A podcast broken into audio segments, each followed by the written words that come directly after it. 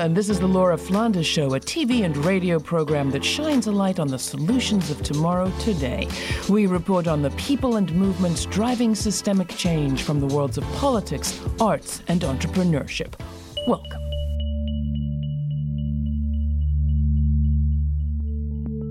Remember Standing Rock, the struggle by the Standing Rock Sioux and tens of thousands of other Native American water protectors against the Dakota Access Pipeline gained visibility for a movement against pipelines that's continuing across many states today. Most media coverage then and since has focused on native opposition to fossil fuels and contamination. But there's another side to the story, and what's received far less attention is what some are calling the red road to a new deal, a Green New Deal. President Biden fulfilled a campaign promise agreeing to reverse Donald Trump on the Keystone XL, but today's guests believe that it's not one pipeline or another that's the question, but whether we need pipelines at all. Indigenous people, they say, are at the front lines of this movement, not only because they've been first and worst affected by fossil fuel contamination, but also because Indigenous traditions show another way that we could live. Today, we're getting a taste of what's happening at the local, regional, and national level with three guests Tasia Martineau, a water protector and founder of Camp Migizi in Cloquet, Minnesota. Her prodding during a chance encounter led our second guest, Jason Goward, to leave his job with the Enbridge Corporation, the Canadian company that's right now trying to force a, a third pipeline through Anishinaabe territory. Instead, Jason joined the movement to stop Line 3 and became a whistleblower. Both Tasia and Jason are members of the Fond du Lac band of the Lake Superior Ojibwe. Later, I'm also going to be talking with Winona LaDuke, director of Honor the Earth, another leading water protector in Minnesota and longtime alternative energy, really just transition uh, advocate. Winona helped organize a global day of action against the pipelines May 7th.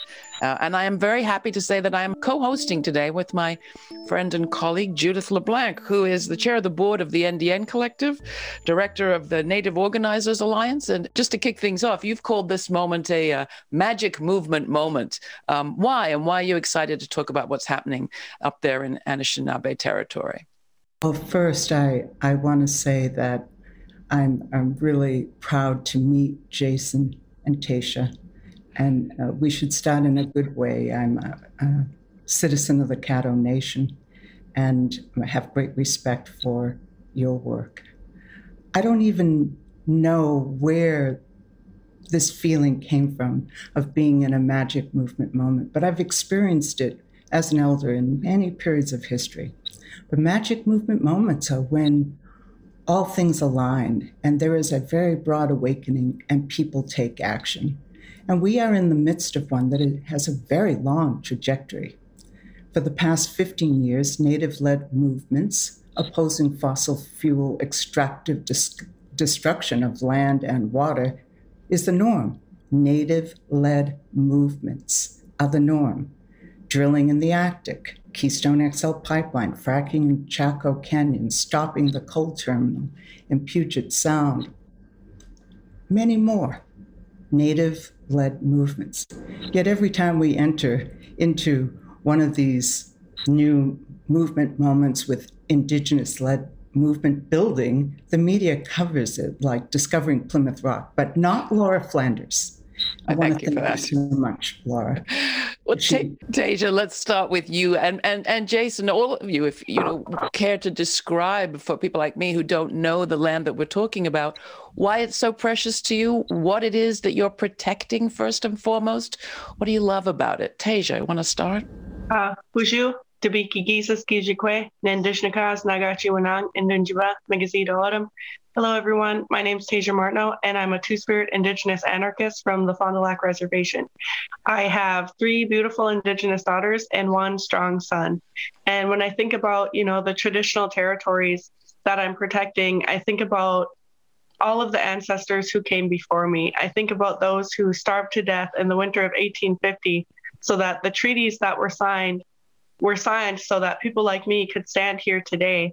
Um, I I believe, you know, for my children, it's my duty to continue, you know, protecting these lands, to be a be a good um, steward of these lands, so that my children and my grandchildren and their children after them can continue to hunt these lands, you know, fish these lakes and rice these rivers and, you know, continue to live amongst one another in a good way, you know, side by side with all all that's in creation with us, you know, all who swim, all who fly, all who, you know, all who walk on two legs, you know, it's it's about, you know, living as one in unity with the world around us and you know, in Fond du Lac, you know, as Indigenous people, we're as much a part of the land as the rice and the trees. And so, you know, the connection that we have to the land is what sustains us. You know, we're able to rice, we're able to hunt because, you know, these these areas that we've we've been, you know, ricing and hunting and traveling for thousands of years, you know, it, it lives within our blood memory you know it's it's mm. part of who we are as a people especially the wild rice there you know. Mahnomen is, is sacred to our people you know. The reason we traveled to these areas is for the food that grows on water. So to continue fighting for a world where you know young children are able to rice alongside their parents is really important to all of us. You know, that's a promise we should all be making to the next generation. All right, Jason, coming to you. Um, we're going to hear in a minute about how your position to these questions perhaps changed, but I don't suppose your position feeling about the land has changed. Do you want to weigh in on what it means to you? Anin ginawendam, ginawendam wabanang gizgon any indigenous cause na got to and don't ba megizi and them. I have to uh, introduce myself in that way uh, formally, um, but uh, that I have the same feelings as Tasia because we're both Fond du Lac uh, band members, and uh, we have we have the wild rice, which is unique to the Great Lakes area, you know, quite a bit, and it's it's it is the whole reason that we traveled here from the east eastern east coast. And uh, this water we have the start of the mississippi up here. We have lake superior and all the great lakes that flow in here. But then we also have another watershed that the pipeline goes close by and it goes all the way to the uh, hudson bay and all the watershed up there. Um, and my ancestors knew of this watershed divide a long time ago Mm. And uh, let me ask you how you came to know Tasia. How did you meet? Um, I've always, uh, you know, she lives two miles down the road from me, and uh, I've always known of her actions. But uh, it started out a while ago um, with uh, missing and murdered Indigenous women, and uh, she kept on uh, raising awareness about how the pipeline and bringing in uh, out of state workers um, from all over the country who who are away from their families and friends and don't really live a you know uh, a lifestyle where they stay in one area. So they're always bringing uh, attention to uh, uh, focus focusing their attention on uh, women. And indigenous women are not necessarily safeguarded. So she had a group that actually protected and tried to find multiple missing women and children and and uh, the pipeline uh, she was saying exploited that. So that's mm. how i came to know her. It was in the murdered and missing indigenous women movement. But you were working for enbridge when an encounter yeah. with her changed the course of your life. You want to talk about that? Yeah. Yeah um, we we were on a uh, she was on a radio and I tried to tune in this radio show podcast called Native Roots Radio. And uh, I was watching and commenting. Um, I was trying to whistle blow a little bit, you know, because I was already feeling um, at, it didn't take long for to realize that uh, the company I was working for was was uh, shady, uh, not very, not very um, good in good practice and uh, we are cutting corners and uh, on safety and environment, as well as some of the men that I was working with were uh, talking explicit talk of women, and uh, she started crying and uh, said that she doesn't want to see me there on the pipeline anymore, and I told her right in front of the uh, podcast that I'm not going into work tomorrow, that I'll join her side and uh, and I and I am now. So I would love to hear more about how Tasha and Jason, how you became aware of your ancestral responsibilities. You know, 80% of, of Native peoples are like me. We walk with a high heel on one foot and a moccasin on the other. And Standing Rock was a huge awakening of our responsibilities, our ancestral responsibilities. Can you describe when you first remember feeling that tie to place, history of place, and future of place? Um, for me, it was uh, a few years back. I was sitting in a room with my oldest daughter, who at the time was six years old, and she turned to me and she said, "Ni mama." And so I listened because that means mother in Ojibwe. And when my daughter speaks Anishinaabemowin, it's serious. So I turned and I said, What, my girl? And she said to me, There's a standing rock in Minnesota. And I told her, No, there's not, sweetheart. I was like, That was a once in a lifetime opportunity that we'll probably only ever see once in our lifespan of all walks of life coming together to fight for the water, to protect the same cause, you know. And she said to me, She's like, Well, it needs to be. It's line three and it's coming here. You know, and I just looked at her and I was like, I know. And she said to me, she was like, then why are you just sitting here? And it was from that moment on that I knew I had to do something, you know, and I made that promise to my daughter that I was going to stop line three. And so from that point on, it was kind of an everyday conversation. You know, she'd bring it up. She'd be like, oh, like, what are we doing to stop line three? How are we, you know, like she would, she would check in and check on me, you know, and then at one point, um, we went with uh, Tania Aubid and Winona to the 1850 uh, Sandy Lake Memorial. And I remember standing there and they held ceremony there to remember all those ancestors, you know, who, who passed away in that, in that way. And I realized, you know, that, you know, the Indian Wars never ended. It's just, you know, colonization has changed. You know, now they call it, you know, resource extraction. And the practice itself is very colonial, you know, and very violent. And, you know, violence upon the land is also violence upon our women. And so we decided that, you know, it was our job to do something about that. So you did, Tasia. You got active. You participated in protests. You created a camp. I want to hear more about that. But to go back to a second to that moment where you see somebody that you know Jason, there working for Enbridge. Can you can you talk about what you did, how you felt? Because I think this speaks a lot to how do we talk to people and help them shift their position or, or make a new decision in their lives.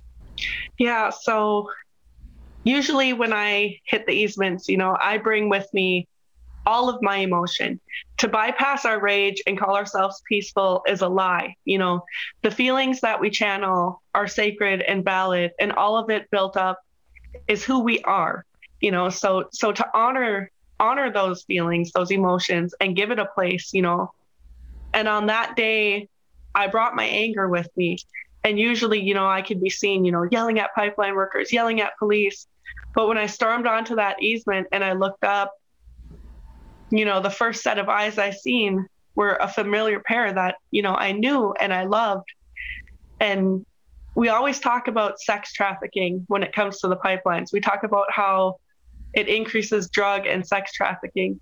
But a conversation that isn't had enough is labor trafficking and how these companies exploit and target indigenous people who are living in poverty, you know, who have children that they need to support by forms of, you know, food, a, a roof over their head, child support, and you know all of these ways that they get indigenous people to work for these companies so that they can check it off on a list and say oh no like we've consulted with the tribe we're hiring this many workers you know it was like i think about how statistics are brought up a lot and thinking about how like to this company you know my friend that i know and love was just a number to them you know like it was they they needed so many Indigenous people to be able to build this project. And it just broke my heart because, you know, I know Jason. Um, I've seen him about in the community. I've seen, and I know that he had a good heart. I know that he cares deeply for his community. I've watched him, you know, for years take care of, you know, people who are struggling to get sober, people who are homeless, literally giving them a roof over their head and and helping them get to treatment. And it's like to see someone that you know is a lot different than in Standing Rock. You know, we didn't know who Tiger Swan was. We didn't know our opposition. But when you're at home, you know, you're from here, your your your roots are here. It's your community at times that you approach when you take these easements. And it was heartbreaking, you know. I turned So to my friend and say? like I well first the first thing I did I started crying and I, I hollered out to him that he didn't need to be afraid of me because he kind of had this look on his face like oh no you know? And i told him you know i was like i don't hold any hate in my heart for you you know like i know you're out here for your children.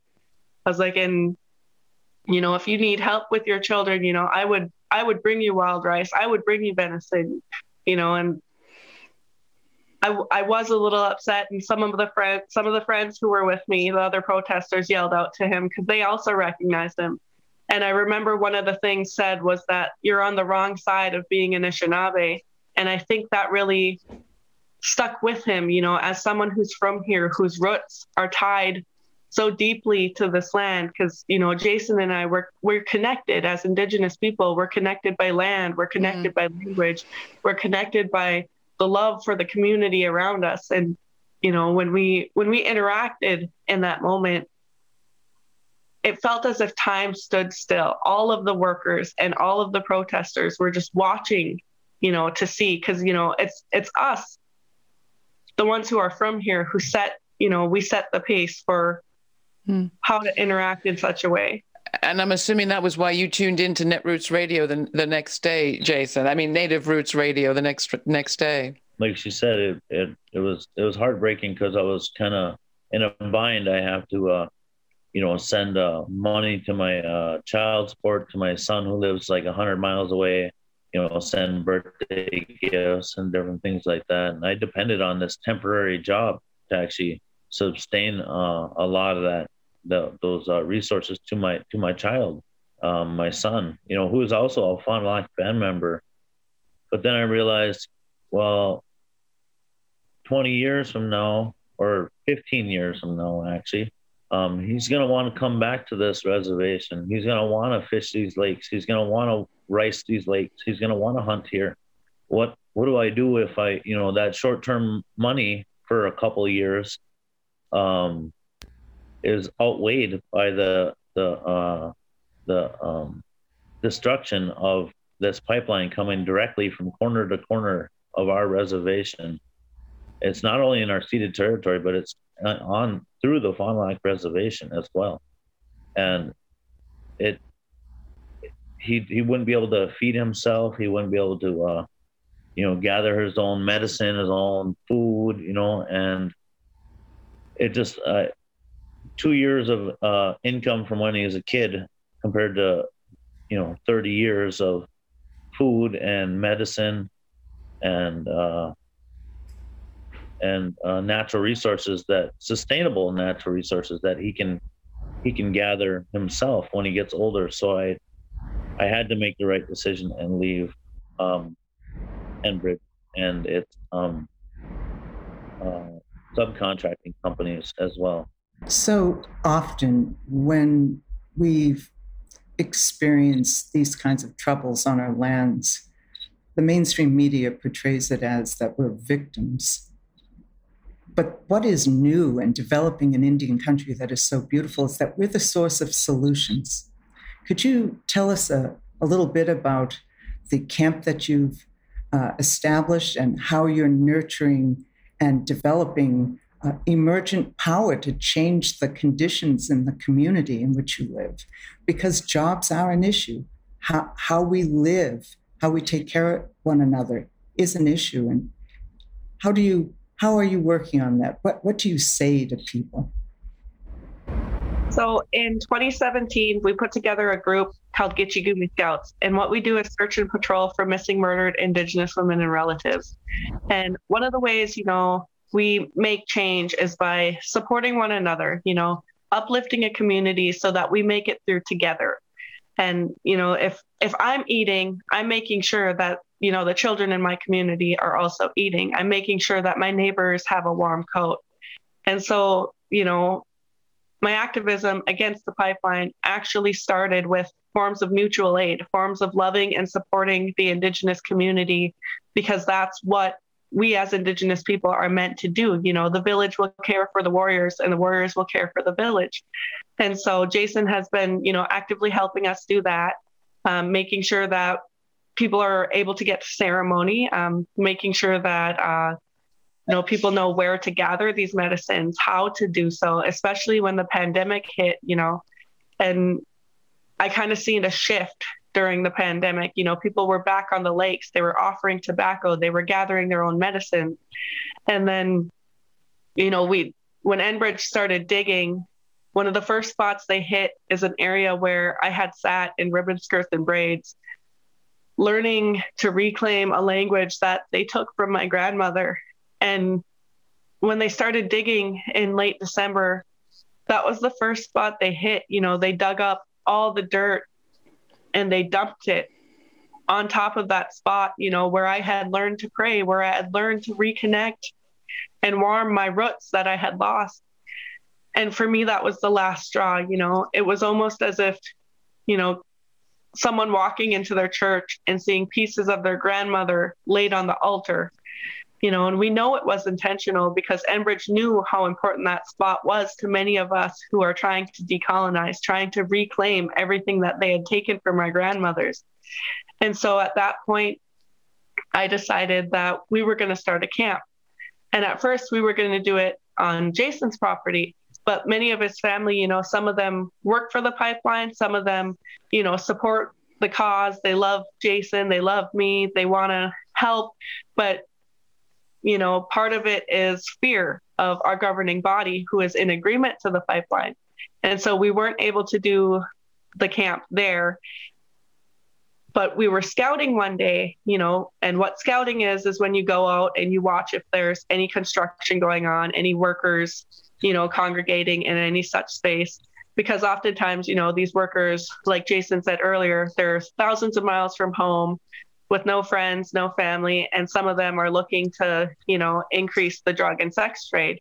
And so we make sure to stay vigilant. And while we're scouting, uh, I seen these eagles that were flying around each other. They were dancing, and I had never seen two eagles before in one spot dancing in such a way. So I got out to lay out my asema, which is tobacco. And as I'm putting out my tobacco, I seen this beautiful woman staring at me. And at first I got scared. I was like, oh, I'm not alone here. And then I realized it was a for sale sign with the picture of the realtor on it. Mm. And so I kind of walked the property line and I was like, oh, I wonder what kind of house is for sale. And I realized there were no structures, it was just land. And within a few yards of the for sale sign was another sign that said pipeline construction. You know, so I reached out and I put my hands on the birch trees that were standing there. And I made a promise to those trees. You know, I said, I'll try. You know, like I don't know how, but I will I will try. Mm. And so I called um I called my partner and usually I'll text. I, I have weird anxiety about talking on the phone sometimes. So he knew to answer right away because I never called. And so he answered and I told him I found it. I was like, I found the camp. And he was like, this was just like talk of doing a camp. We weren't sure if we ever would. And then they came out and they looked at the space and we put up a GoFundMe and you know we we were able to crowdsource the money uh, thanks to you know like MN350 and other such groups who support the movement. And then we purchased the land on the 9th. The first bell tent went up on the 10th of January, and we've been there ever since. You know, mm. oftentimes, you know, in the struggle, people they become the fight. they bury themselves there and they lose sight of who they are. And the fight is all that matters. But at Camp Migizi, which means eagle in Ojibwe, you know, we're going to ask you to heal because the way we honor sacred warriors is by making sure we put our best foot forward, you know, and realizing mm. that, you know, protect the sacred goes deeper than just protesting pipelines. Protect the sacred means, you know, like standing up for Indigenous communities, loving and supporting one another, and being brave enough to heal, being brave enough to recognize that we carry a lot of trauma and scars from colonialism and being willing to work on them this is the Laura Flanders Show. I'm Laura. My co host today is Judith LeBlanc, a citizen of the Caddo tribe of Oklahoma and director of the Native Organizers Alliance. We're talking with two members of the Fond du Lac Band of the Ojibwe Anishinaabe who are working to stop the Line 3 pipeline. Tasia Martineau is founder of Camp Migizi in Cloquet, Minnesota. Jason Goward, a former Enbridge employee, has turned whistleblower and become a water protector. Enbridge is the Canadian company that is right now trying to force a third pipeline through this part of Anishinaabe Treaty territory. We're talking about energetic indigenous opposition, but also indigenous energy alternatives today. And you can find more of our coverage of this kind of work, including our special feature on the Standing Rock Uprising and my past interviews with Judith LeBlanc in our archives. That's at our website, lauraflanders.org. That's also where you can sign up for our weekly newsletter to get information on all our streaming events and web exclusives, including my full uncut interviews and commentaries. Coming up, we'll hear firsthand from Jason Goward about Enbridge's practices, its promises, why he went to work there, and why he left. But first, Released on Earth Day in 2021 via Rock the Cause Records, here is No More Pipeline Blues on This Land Where We Belong. Produced and composed by Larry Long and featuring, get this, the Indigo Girls, Winona LaDuke, Bonnie Raitt, Native American Poet Laureate Joy Harjo, as well as Waubanewquay, Day Sisters, Mumu Fresh, Purafe, Soni Moreno, and Jennifer Kreisberg. Proceeds from this song go to Honor the Earth, the nonprofit founded by and and the Indigo Girls to stop Enbridge's Line 3 tar sands oil pipeline. This is the same water that was here when dinosaurs were here. There is no new water. This is the only water we will ever know. This is the same water that my great ancestors drank from and harvested our wild rice upon.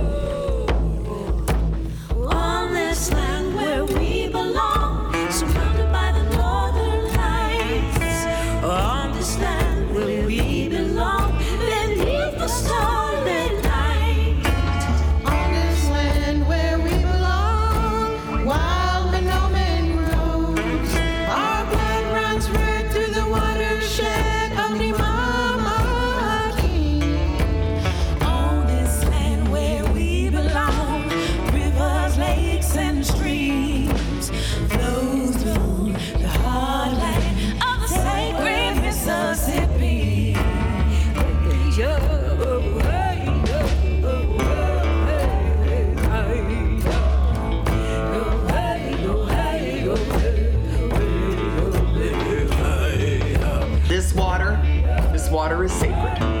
Water is sacred because without water, there is no life. You cannot drink oil. And so, so Jason, let me bring you in on that because I hear the word bravery and I think about how brave you were to make the move that you did. What did you bring in the way of information in your capacity also as whistleblower? What did you learn about Enbridge and its practices and its promises um, that you felt you needed to share that perhaps people still don't know?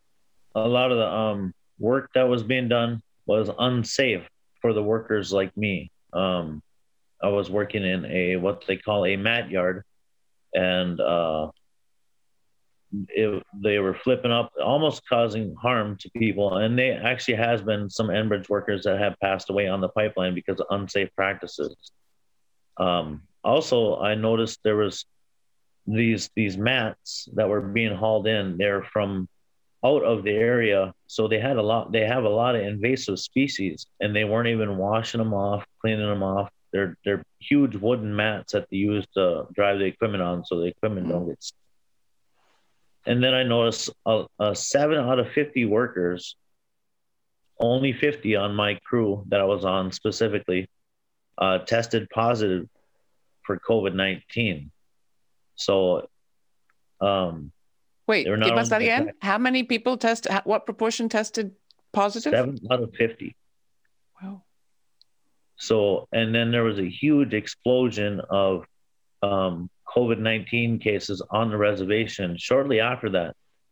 So, in a way, it's actually a form of genocide, you know, like smallpox blankets and things like that. You know, it, it seemed like, you know, a form of genocide through environment, through direct uh, safety issues, and then through disease, you know, and, uh, you know, me and Tasia were quite a bit trying to help curb that with uh, gathering natural medicines uh, for the reservation and we were sending it all the way across country, even you know to uh, many other reservations that are also dealing with the pandemic. You know, um, but yeah, it was safety, environmental, and uh, and uh, yeah, disease. And I and I, I tried to whistleblow it. I called OSHA.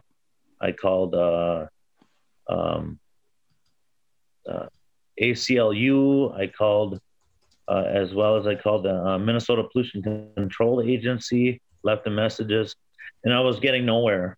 Um, quite a bit from the inside, you know, of all these violations. So I um, I joined. OSHA, the Occupational Safety and Health Administration. I mean, Judith, to you on this um, hearing, this is just in a microcosm, so much of what you and your work is about. Can you talk a little um, yourself about the context in which stories like this are playing out and just what is the question when it comes to pipelines. Uh, Enbridge says line three will be bigger and better than line two and line one, and you name it. Um, but I'm hearing it's not about improving pipelines, but getting out of the pipeline mindset altogether.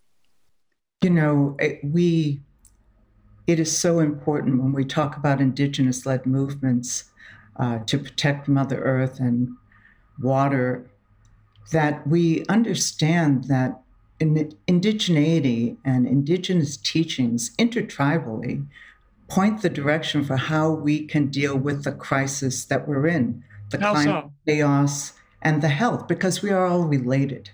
And so when you talk about pipelines and whether or not they should or shouldn't be built, the problem with it is it's not binary we have to be looking about how we're all in relationship and how what we do today has an impact on our descendants.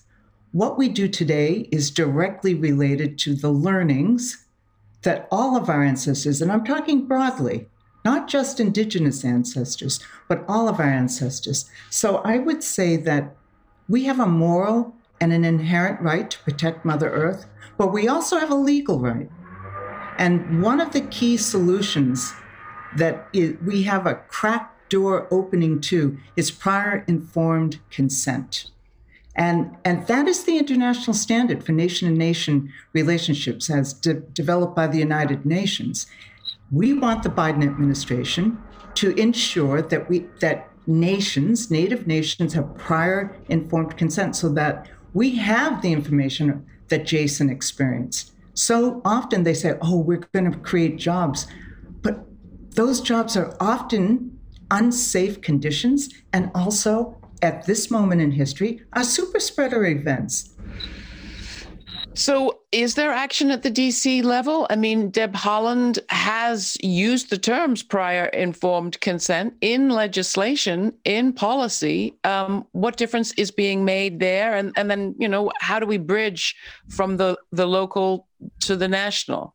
Deb Haaland, the fact that she was appointed and confirmed as the first Native Secretary of the Department of the Interior is an amazing event. After hundreds of years, there's an Indian person who understands what it is to be a single parent, who understands working with tribes, for tribes, and understands the protection of Mother Earth. But Deb Haaland's appointment is not a destination. It just creates conditions on the ground for us, for Tasha and Jason and others, to organize the movement to ensure that prior informed consent becomes the law of the land. And in many ways, we have an opportunity because there are so many struggles going on to protect sacred sites, to stop Line 5, to stop the Dakota Access Pipeline, to stop the, the drilling in the Arctic, that we have to lean into being Indigenous. Instead of just looking at stopping, we need to be projecting what are the solutions? Why is it that, that pipelines haven't solved the energy, uh, energy needs of this country? It, they're only destroying destroying things that we need for the future. We need to move towards a place where we can end that dependency. And, you know, we know that energy needs exist, but there are alternatives. And at this point in time, many, many indigenous, but also people from, from the scientific world are saying we have to start building, creating, and using alternative forms of mm. energy now. That's what we need to press the Biden administration on. Yes, stop the pipelines, protect sacred sites and water, but lean into capitalizing and funding alternative forms of energy so that we can totally remove fossil fuel as the source of energy. I'm going to get a chance to talk to Winona LaDuke in just a bit, and she talks about a just transition being a transition from a fossil fuel economy that is the exception to the rule, that that is the alternative, that has been the alternative. Let's declare it a failed alternative, and return to practices that preceded and could follow uh, this little uh, fossil hiccup. Um, what would a just transition mean to you, Jason? What would be required? Um, what's involved? And can you see it around you in the in the sprouting now? Yes, I can see it with um, hemp plastics rather than uh, fossil fuel plastics. I see it also as, you know, eventually we'll go back to a day where we can we can travel our waterways. There's no dams in the way to where we can travel by canoe and, and boat and and and dog sled and horse. But you know, it, it takes practice. It's to take uh, 30 years of practice to at minimum, you know, of uh, raising someone that way from traditional indigenous ways of travel, traditional indigenous ways of living. 30 years minimum for one person's life. But for generations, I am thinking seven generations ahead of us. That's our sacred number, seven generations ahead, with the ancestors who lived seven generations ago, who used to live this way. It was only 150 years ago, uh, or less, before the treaty. Um, actually, about the treaty of 1854, my grandfather lived traditional. My great grandfather lived traditional, and uh, that meant when he went to DC to uh, uh, fight for the Treaty of 1854, the Treaty of La Pointe, he traveled by canoe and waterway and dog sled. We could go back to that. I'm new to a lot of this. So, yeah, just transition is like what everyone uh, has spoken on. We need representation on the Indigenous level. We need um, women and elder leading.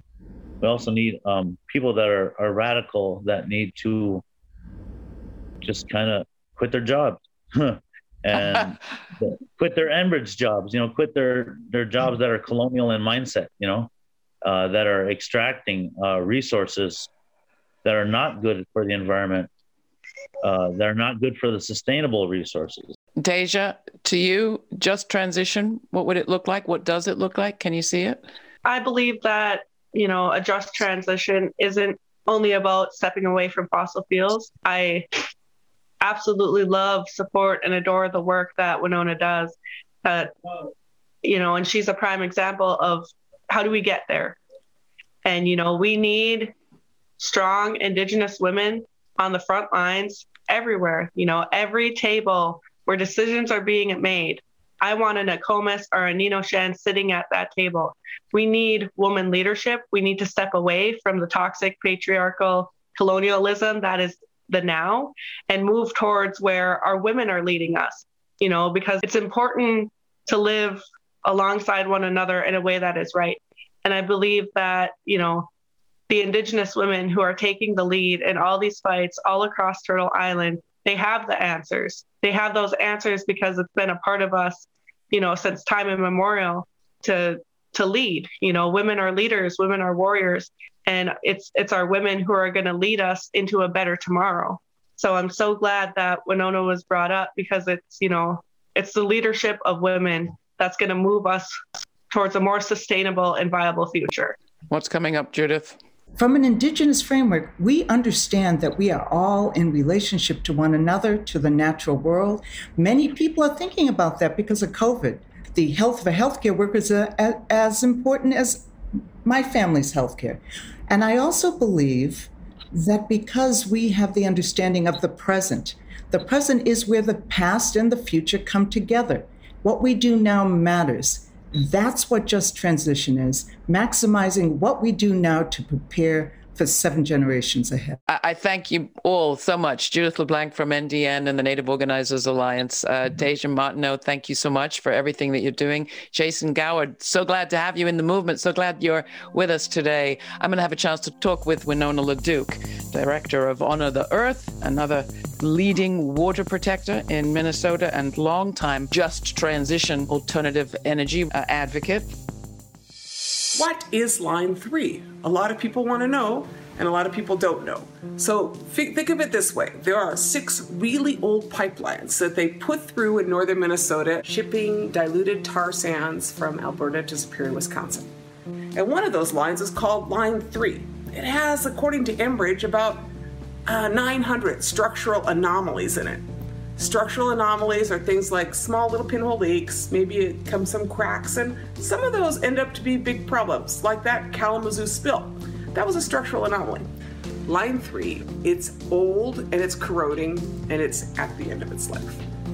It's already had a number of leaks and spills, and frankly, it's a catastrophe waiting to happen.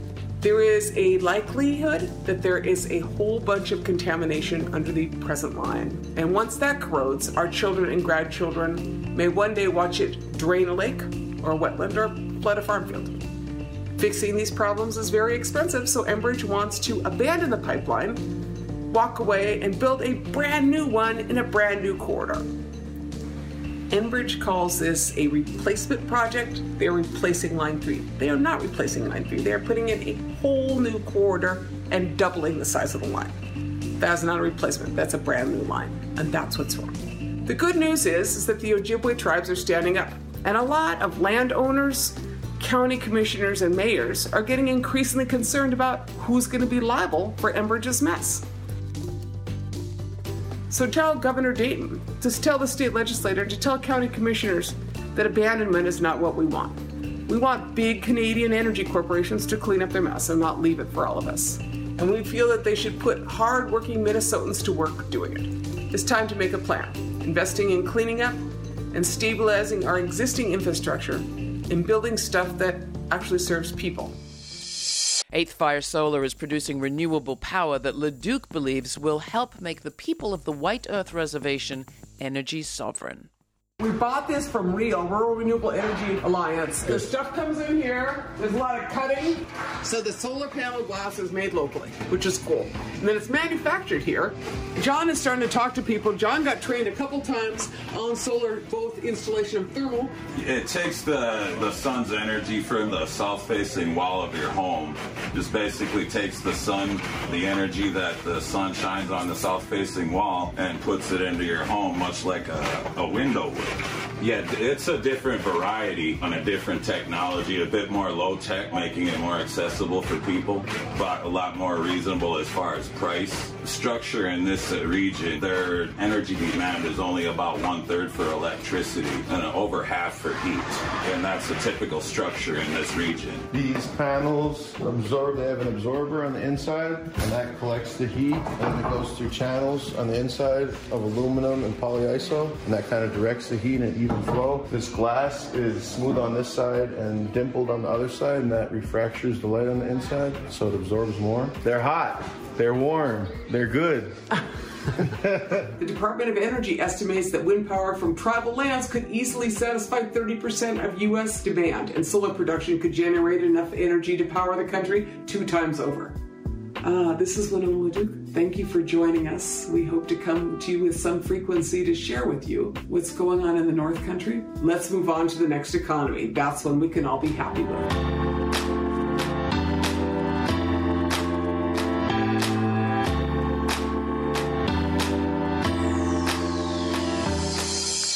Know about you, but I have a fairly hard time getting my head around the idea of seven generations. My grandmother lived to a hundred, so in my family, that puts us back well over 200 years. That's long before the American War of Independence. One effect of thinking about that huge span of time is to make me feel fairly insignificant. But the whole point of the Iroquois Confederacy's call for us to think about our impact seven generations hence is to remember that what we do now makes a difference. So, how to make sense of it? On the one hand, at the very simple level, I look at a tree near where I live. It's at least that old, and I'm pretty glad some fool didn't cut it down all those years back. That's one way. Another is to think about quantum theory. Now, there's a 20th century phenomenon. Quantum theory teaches us that two contrasting things can exist at the very same time, in the very same place, and both be true. So, I think I'm going to work on getting my head around that. For more information on this week's guests, go to patreon.com forward slash The LF Show, where you'll also find suggested reading, watching, and listening, and additional related episodes to explore. That's where you'll get an invite to add your voice to our conversation by joining us on YouTube every Sunday morning, 11.30 a.m. Eastern, where we watch the week's premiere together and participate in a live chat with guests. All the details are at patreon.com forward slash The LF Show, and a big thanks thanks to our precious Patreon partners for their monthly support. Thanks to you, this show remains free and accessible to over 200 million Americans on public television alone, as well as on community radio and as a podcast. We keep our programming free of ads and commercial free, thanks to the support of our listeners and viewers. We're in the home stretch of a May Day to Memorial Day fund drive right now. We're aiming to raise $25,000 to get us to the summer. Please make a donation today by joining us as a Patreon partner. And if you have already, perhaps consider upping your donation. If you're giving three, how about five? Or five to ten? Every dollar matters. It all goes a long way.